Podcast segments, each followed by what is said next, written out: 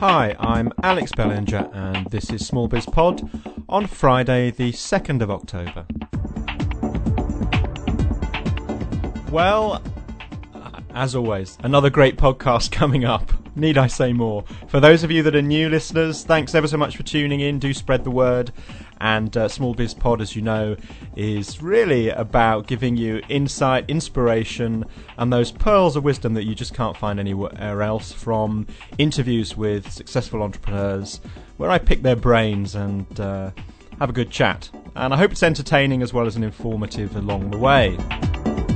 So, in today's episode, I have the, an extraordinary entrepreneur uh, from a, a, very niche sector, and he uh, has invented something which can best be described as a fish gym. More of that later.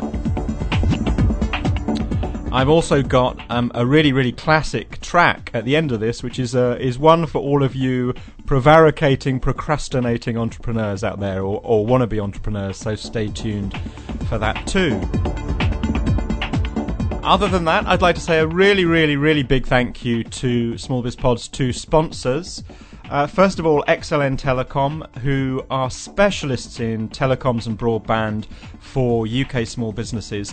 Um, they really, really are offering some fantastic deals. Um, so if you're looking to save money on your telecoms, XLN Telecom is the place to go. Just click on one of the banners on the website and uh, explore what they've got to offer because uh, they've got to offer a lot. But they're also really, really, really focused on customer service. And as uh, many of us know, it's not always the best part of uh, your telecom provider.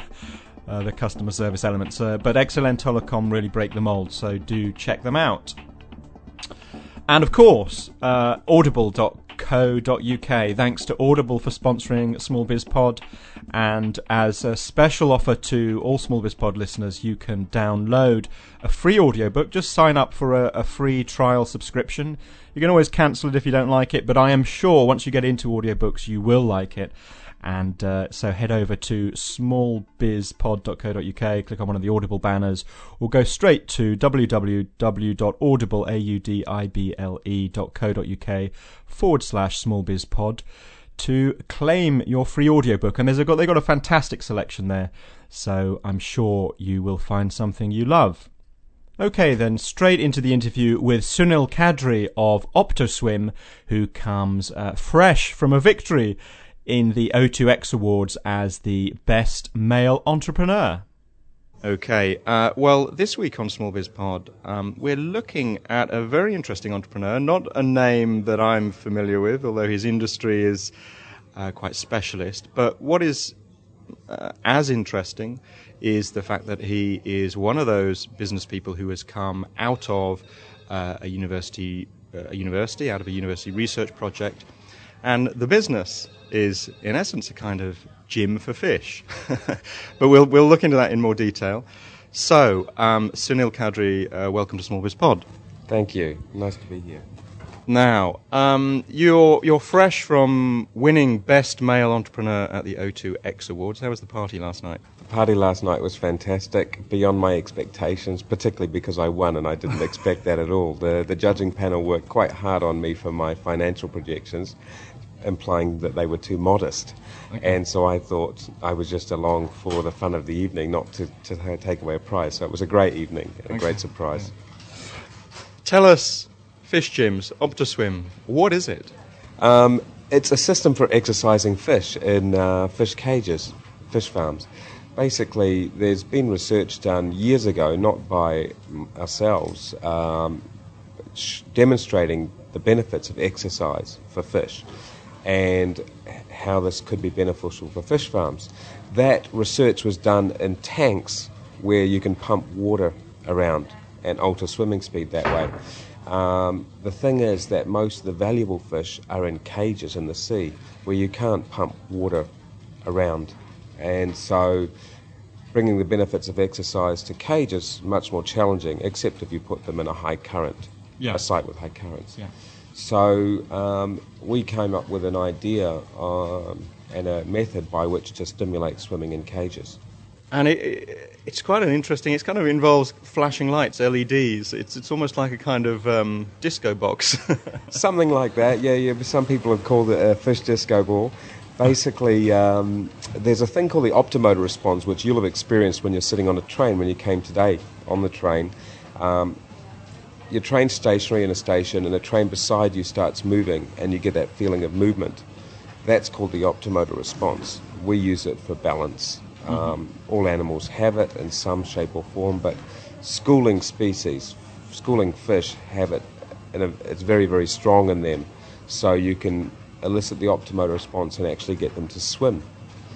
And so what we do is, um, so my business partner, I should say, is uh, Neil Herbert, mm. who uh, he's a visual physiologist, fish visual physiologist. I'm a fish behaviorist. Yeah. Um, he had been using a system to test vision in fish that actually stimulated them to swim with um, a mechanical system of moving, moving black and white stripes, and um, came up with the idea of using this to to create exercise. The only thing was, when somebody sent him to see me, was that great idea, but not going to work in cages because it's a big mechanical thing. Yeah. yeah. And so uh, what we did was, was we walked away from that meeting, having got on and stayed in touch, and came up with this non-mechanical method of stimulating swimming, which is essentially to have a matrix of LEDs which flash on and off uh, to create a moving stimulus which the fish respond to. Yeah, no, absolutely. And I mean, so both of you are, in essence, quite sort of hardcore academic research people, yeah? When you kind of came up with this idea, what part of you had an eye on the commercial aspect? I mean, presumably you, you, you had a very clear vision of the, the commercial um, prospects for this, this product.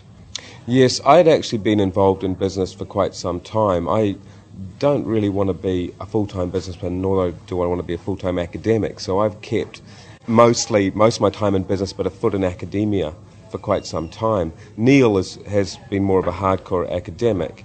Um, so we came up with this idea, and actually we came up with it outside of the university. Mm, mm. And what we did was we then assigned the IP to the university in order to gain quite a bit of funding, um, you know, from uh, without any equity being taken or anything yeah. like that. We could just get some funding to develop it. So um, we then had uh, a two-year, two and a half year project end up being um, developing it, and then we licensed it back out. So okay. that was always the plan. Yeah. Um, so it was developed within a university, and then we licensed it back out for commercialisation. And you, you got something like 200 grand from Scottish Enterprise early on? Yeah, it was a quarter of a million pounds yeah. uh, in total, yeah. yeah. Yeah. So that's, that's the funding I was talking about, that we, by assigning the IP to the university, obviously with a, a deal, yeah. Uh, uh, we were able to get that, realise that money from Scottish Enterprise. Yeah. Mm-hmm. And um, obviously, with any invention like this, IP and, and, protecting your IP is a is a massive, massive issue. Yes. Uh, have you experienced uh, in in business previously of, of, of, going through that patenting process? How how how difficult or easy was that? And uh, what sort of practical advice would you give to, to, to, to, people developing these, you know, kind of innovative products? Mm-hmm. Well, firstly, my previous experience of business has been bringing new products to the market, but I joined the companies shortly before or shortly after they had developed the product, so it hasn't been my product. Yeah previously, although you know I, I, like to join the team and yeah, think yeah. of it as mine, yeah. um, and, and bringing it to the fish farmers and helping them. So I wasn't involved in the patenting process previously. This is my first time. Um, the patenting process um, began as part of the proof of concept project, which we got the money from Scottish Enterprise for. So that's a big part of that. That you, you, you know, get your IPR sorted out, and so that was done through the university's patent attorneys in discussion with ourselves. Neil wrote a lot of the um, original text, which the patent attorney then turned into text, you know, yeah, legal, yeah, speak. legal, speak. But it, it is a complicated area, um, and you know, it's not as simple as one thinks from the outside because you know you get your national phase, Yeah. that, and then you go to this international phase, and then you go back to national phase all over the place. And we recently, in June, we got our European patent granted without any questions from the examiner, which was fantastic. But then you find out there's another phase. You've got to go into national validation in each country in Europe. Yeah. And if you want to do it in all the countries, it costs sixty-five thousand pounds. Um, so then, you know, what do you do? Do you, do you find sixty-five thousand pounds, or do you pick and choose? Yeah, Yeah, yeah. And what about kind of North American markets? Because presumably, I mean, fish farming um, as a market, if you get into sort of Canada, I suspect in particular, and the US, those are massive markets. How, how did that go? Yeah, so we, we have um, patent applications lodged in, in those markets uh, and other major markets for aquaculture, um, but they're all still, we haven't got to the granting stage. They're, they're, they're in process, the applications. Yeah. So how long has the kind of whole patenting patenting process taken? The first patent application, which was the UK one, was April 2005.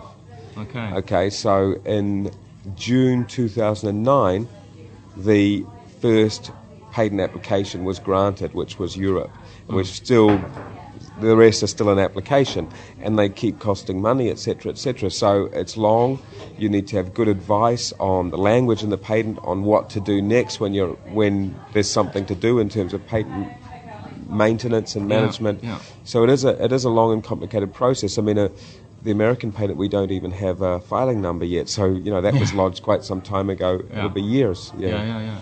Now, all of this, of course, is going on whilst somehow you've still got to fund development. I mean, quite apart from getting the legals all sorted, which is kind of a byproduct of the invention, and some would say uh, an unpleasant byproduct. Um, you've, you, you know, you've got to still develop it, work up the prototypes, get it, you know, tested and out there.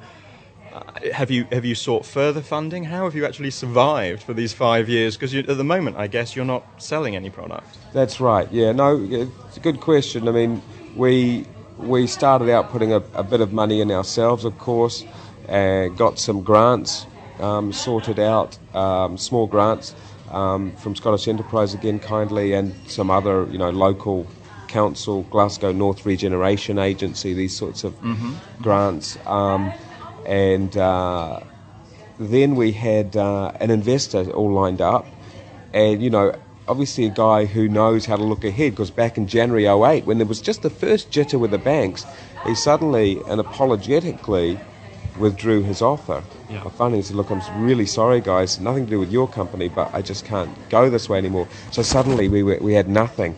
The system we had in the water wasn't working, and you know that's the point where one might walk away. It's the point where Neil went to an academic position down in New Zealand. Strangely enough, he's a British guy, but you know I come Yeah, from yeah, New yeah. Zealand. He's down there um, with as an academic, and he's actually doing some work with Optoswim type systems on new species. So that'll be our next Okay. phase. So he's still involved in a way, Yeah. but uh, he's employed at, at Yeah. university. So um, uh, you know, then we, then there was desperation, but a um, a customer, a future customer. Um, uh, actually put some money on the table in support of us, and uh, you know they knew what situation we're in, that we're a long way from product, and said, "Okay, Mm. here's the money. Your first three systems come to us." okay. and uh, you know that was that was a fantastic thing to have them do. Yeah. I've generally kept it kind of quiet from the market because they get very very excited, and you know when you're that far from product, you know. Yeah, so yeah, we had yeah. that. We got a bit of investment from a, a business associate of mine that kept us going while I found a new investor. Which you know, I found a new investor, but you know, it put us back by a year or so, Mm, just sort of trundling along, and then we built a new design of system, put it in the water, and got some. Finally, got some results out of cages, sort of um, by about April 2009. So it was a long old haul, Yeah, you know. yeah, that's yeah, just what how things can put you back. Along the way, we've had more, you know, grants. Um, Nesta gave us a grant of almost ten thousand pounds towards uh, intellectual property costs. Um, obviously, the last night I um, picked up a, a cash prize from O2, which will be very, very helpful. I'm hoping to leverage money we've got in the bank now to perhaps get a technology strategy board, um, Yeah, yeah, yeah. feasibility study project on the go. Um, submission dates tomorrow, so I need to work on that. Um, and we also have had a smart award lined up. Um. But we, uh, because of the, the investor having pulled out, we missed that and had to reapply. So Yeah. It's all in process. But it's always a case of looking around and finding sources. It's that doesn't really stop. Yeah. yeah. So it's kind of the uh, it's the it's the, the skill of the entrepreneur, as it were, that kind of continual juggling, uh, but combined with what you clearly have a, a, a phenomenal belief in the product. How does the product make money for your customers? What it does in terms of benefits is it, um, if you think of a person going to the gym every day, as I talk about the fish, um, it makes the fish grow faster. If you go to the gym every day, you're going to put on more muscle. It's the muscle we eat yeah. in the fish. Yeah. It makes them grow more efficiently because more of the food is going into muscle. That is the big selling point for the customers. Something we call FCR in the in the industry, food conversion ratio, amount of food in for fish out. Yeah. If you can reduce that, you reduce production cost. Yeah. 60% approximately of production cost is feed. Yeah. So if you can reduce that, you reduce production cost and they save money. Um, but there's also value and uh, reduced disease risk by getting the fish out earlier. We've shown a reduction in stress on the fish by measuring a stress okay. hormone in the blood yeah. if they're exercised, and so if you've got that's better welfare. Mm. Um, but also, if you reduce that stress hormone, we have it too. It's called cortisol. If you reduce that in the blood, your immune system works better, so less disease. Um, and then you've got better flesh quality, so yeah. premium product. The fish farmers win, yeah. but the fish wins also because of the better health and welfare. Yeah. consumers win because they get a better product. Yeah, which sounds great. And the stress thing is quite interesting because superficially you think, well, all these flashing lights, aren't you, aren't you going to scare? If for a layman, you just think, aren't fish going to be stressed by this? This, this, this kind of strange activity that's forcing them to do stuff. Actually, as an academic nowadays, m- almost all my work is on fish welfare, strangely yeah, enough. That yeah. is a big area for me, and so it's an interesting one. But you're quite right about this flashing lights and stress because we have put the system down with the wrong settings. Fish farmer called me within a day and said, you know, the fish are freaking out. Yeah. I need to turn the system off. Sorry. And uh, and so we had, you know, that was fair enough. Of course, they have to turn it off in that situation. Yeah, yeah. So we had to go back there and put it right. The good thing was we knew they were getting a response. They obviously could see the system. It was just, it was the even if it was the wrong response, it was a response, and that was the first time we knew they were responding to the system. Yeah. So it wasn't all bad news in a way. Yeah. And once we put the system right, we got a better response. yeah. yeah. Now, obviously, the, the, the, market is, is, is pretty huge. You presumably, um, in, in, seeking investment, put together some fairly detailed um, business plans and so on and so forth. What do you see the kind of the long-term scale of this business in terms of you know the, the, the potential revenues it could generate? The market is, if you think of sea cages, our first, the market for our first product, uh, there's about 55,000 sea cages out there. If you think of that, the, the salmon market and if you think about, say, 15,000 pounds per unit per cage, there's a, a market there of 300 million yeah. pounds. Um, and then it'll be a lower value market in the, in the, for the other 30,000 cages because they're smaller cages, lower payback time. So you'd probably, you know, the total market's probably 600 million. Yeah. Well, I can see why you're holding faith for the big payout. well, it's interesting you say that because, of course, you know, as entrepreneurs, if it was just about the money, firstly we'd go into something else mm. that's less risky. You know, become yeah. a trader, or you know, yeah. okay, recently that's been risky, but yeah. you know that would have been a sure way to make lots of money. And you know, I've got friends who did that, and they have done made lots of money in a very different way. Um, you also see entrepreneurs who do make lots of money. They've got plenty of money, but they keep going. So it's not. It, there's a passion there. If you want, if you're just in it for the money, then probably do something else. Yeah, yeah, yeah. You've got to be passionate about what you're doing and, and really enjoy it. Yeah. And uh, and so that is part of what keeps me going. What drives me, I always wanted to help fish farmers, you know, and uh, um, doing that by you know bringing them technologies, mm, and, and, that's what I've been doing yeah. for 20 years. And this time it happens to be my own technology rather than one that someone else, you know, yeah, yeah, devised. Yeah it's clear from talking to you that you kind of um, straddle the entrepreneurial and, and kind of university research world, which is quite rare, isn't it? I mean, normally, you, know, these kind of concepts, you, pe- people bring in, you know, business experts, bring in people with entrepreneurial experience. How do you see yourself in that role, and, and, and do you find there's a conflict ever? Um, I think it's probably rare because people either think or find that there is a conflict because they in themselves perhaps don't know what hat they're wearing, or they can only manage to wear one hat.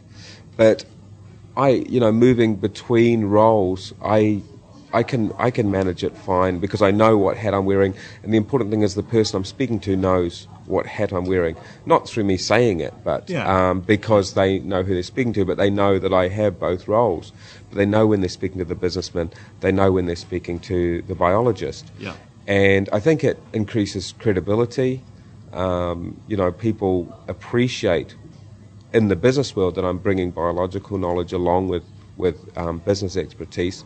Um, I don't have any business training. It's more something I, I fell into and, and really enjoy. Maybe Yeah. one day I'll get some business training and become become good at it. Well, let's. I mean, let's just uh, just just think a bit of the sort of the stage after. Let's say you know the patents are all sorted, um, and you're starting to develop, build product on a large scale. You know the market's uh, there, uh, desperate to get their hands on it and increase their own margins. How do you see developing a business beyond just you know you and your your partner? yes. What we foresee is manufacturing will be all outsourced. Yeah. And assembly will be in house so that we can take care of QC, Yeah. ensure that everything is done, at least initially. And then, uh, so we would ha- set up an assembly line um, of components that are coming in from outside. Um, and those components would come from different sources. We would do direct sales in Scotland, a market we know very well. I, I run three businesses as it happens, so I'm already selling someone else's product to them as we speak. You know, we're out, I've Yeah, got yeah. a team out there in, in, Okay. in Yeah, the field now. We would do use distributors in the other markets, and you know, distributors. We're all kind of friends in a way. We see, we know each other from trade shows. We always like seeing each other. Yeah. So you know, the distributors are all lined up already. I mean, verbally at Yeah, least. You know, pe- people very very interested. So that's how we would have foreseen doing it. What's happened recently, there was a bit of a twist to that tale in that um, last month, a very large potential customer got wind of what was going on, and you know, I suddenly I thought I was just at a drinks thing, and suddenly found myself in a boardroom talking to them, and them saying, "We want eight systems now." right. Okay. uh, which is, you know, uh, as you said, you know, you just spoke of how small the company is. We we're not ready to do that. Yeah. Um, but at the same time, you know, what do you do? Do you say no and, and leave it, let that opportunity pass, or do you find a different way? They're very, very keen, keen enough that they said, well, you know, why don't we do a, a licensing Yeah, deal? yeah. So that's a, a route for commercialization that had been brought up in the past, but you know, I'd never explored. I'd always thought we would go this other way, but now we're seriously exploring with that customer Yeah. having a, a third party who was, you know, potential future distributor anyway, one of these people, Yeah. um, as a licensee manufacturer, which is a, a whole different route Well, yeah. to commercialization. Yeah. Possibly a more efficient route to commercialization. Much, Yeah. much, much more efficient, and um, so you know it's quite exciting Yeah, yeah, times yeah. to be Yeah. to be starting to talk in that direction. Well, wearing wearing both hats of, simultaneously. Uh, one last one last question. There are a lot of big universities, you know, Glasgow, Oxford, Cambridge, and a whole load of others that have um, young people in there researching innovative ideas who may be thinking, "Oh, mate, this may have some commercial, um, you know, viability." What's your advice to those those young potential university entrepreneur? Firstly, there's um, to seek out the networks that are around for those kind of people that didn't exist when I was at university. Nesta does programs for that. There's local um, enterprise company programs for those kind of people, and they should get involved with those because that's really, really useful. You get good advice, you meet other people who are like minded, thinking in the same way but with a different technology, um, and it just helps with your confidence. The other thing is, you know, you've got your research and enterprise department in your university that you have to do everything through. Unless you're a student, I believe students own their, their IP, so they could just take it. But if you're an employee, you have to go through the research and enterprise uh, um, division of the university, and what I would say is be very, very wary. Don't let them tell you the deals are fixed. Don't let them dictate the way things go. Um, make sure you get good external advice before you agree to anything with them. and um, stick to your guns, be passionate, and follow it through. So there we are. Thanks ever so much to Sunil Kadri at OptoSwim there. A worthy winner, I think, of the O2X Awards this year.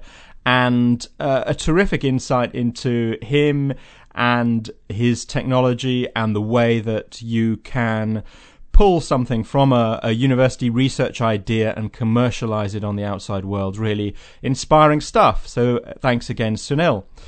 Now, uh, just before we go straight into a really, really fantastic track, uh, piece of music that's a little bit different, so a lot of you out there will enjoy it, I've no doubt. I just wanted to say a big thank you to all of you who have joined the Small Biz Pod Facebook group. Over 2,600 of you now. And uh, if you want to head over to the Facebook group and join, it would be great to see you there. Lots of entrepreneurs, small business owners, and people thinking about starting up. So, a great place to hang out and share some ideas. Uh, yep. So if you click on the Facebook button on the Small Biz Pod homepage, you can head there. Be good to see you. And um, also, if you're into contributing your own business knowledge, then check out Small Biz Pod Sevens. Uh, over a hundred, well, just about a hundred people there now contributing seven tips, nice and quick and easy to write. Seven tips on uh, business topics and advice that they know well. Chance for you to contribute and a chance for you to raise your profile as well on the Small Biz Pod site. So, all that said, let's go straight now to this uh, piece of music which is uh, by a band called the Phenomenal Handclap Band, which deserve airtime just for the just for their name. And this is a track called 15 to 20, featuring Lady Tigra, and uh, it's with thanks to IODA Promonet as usual.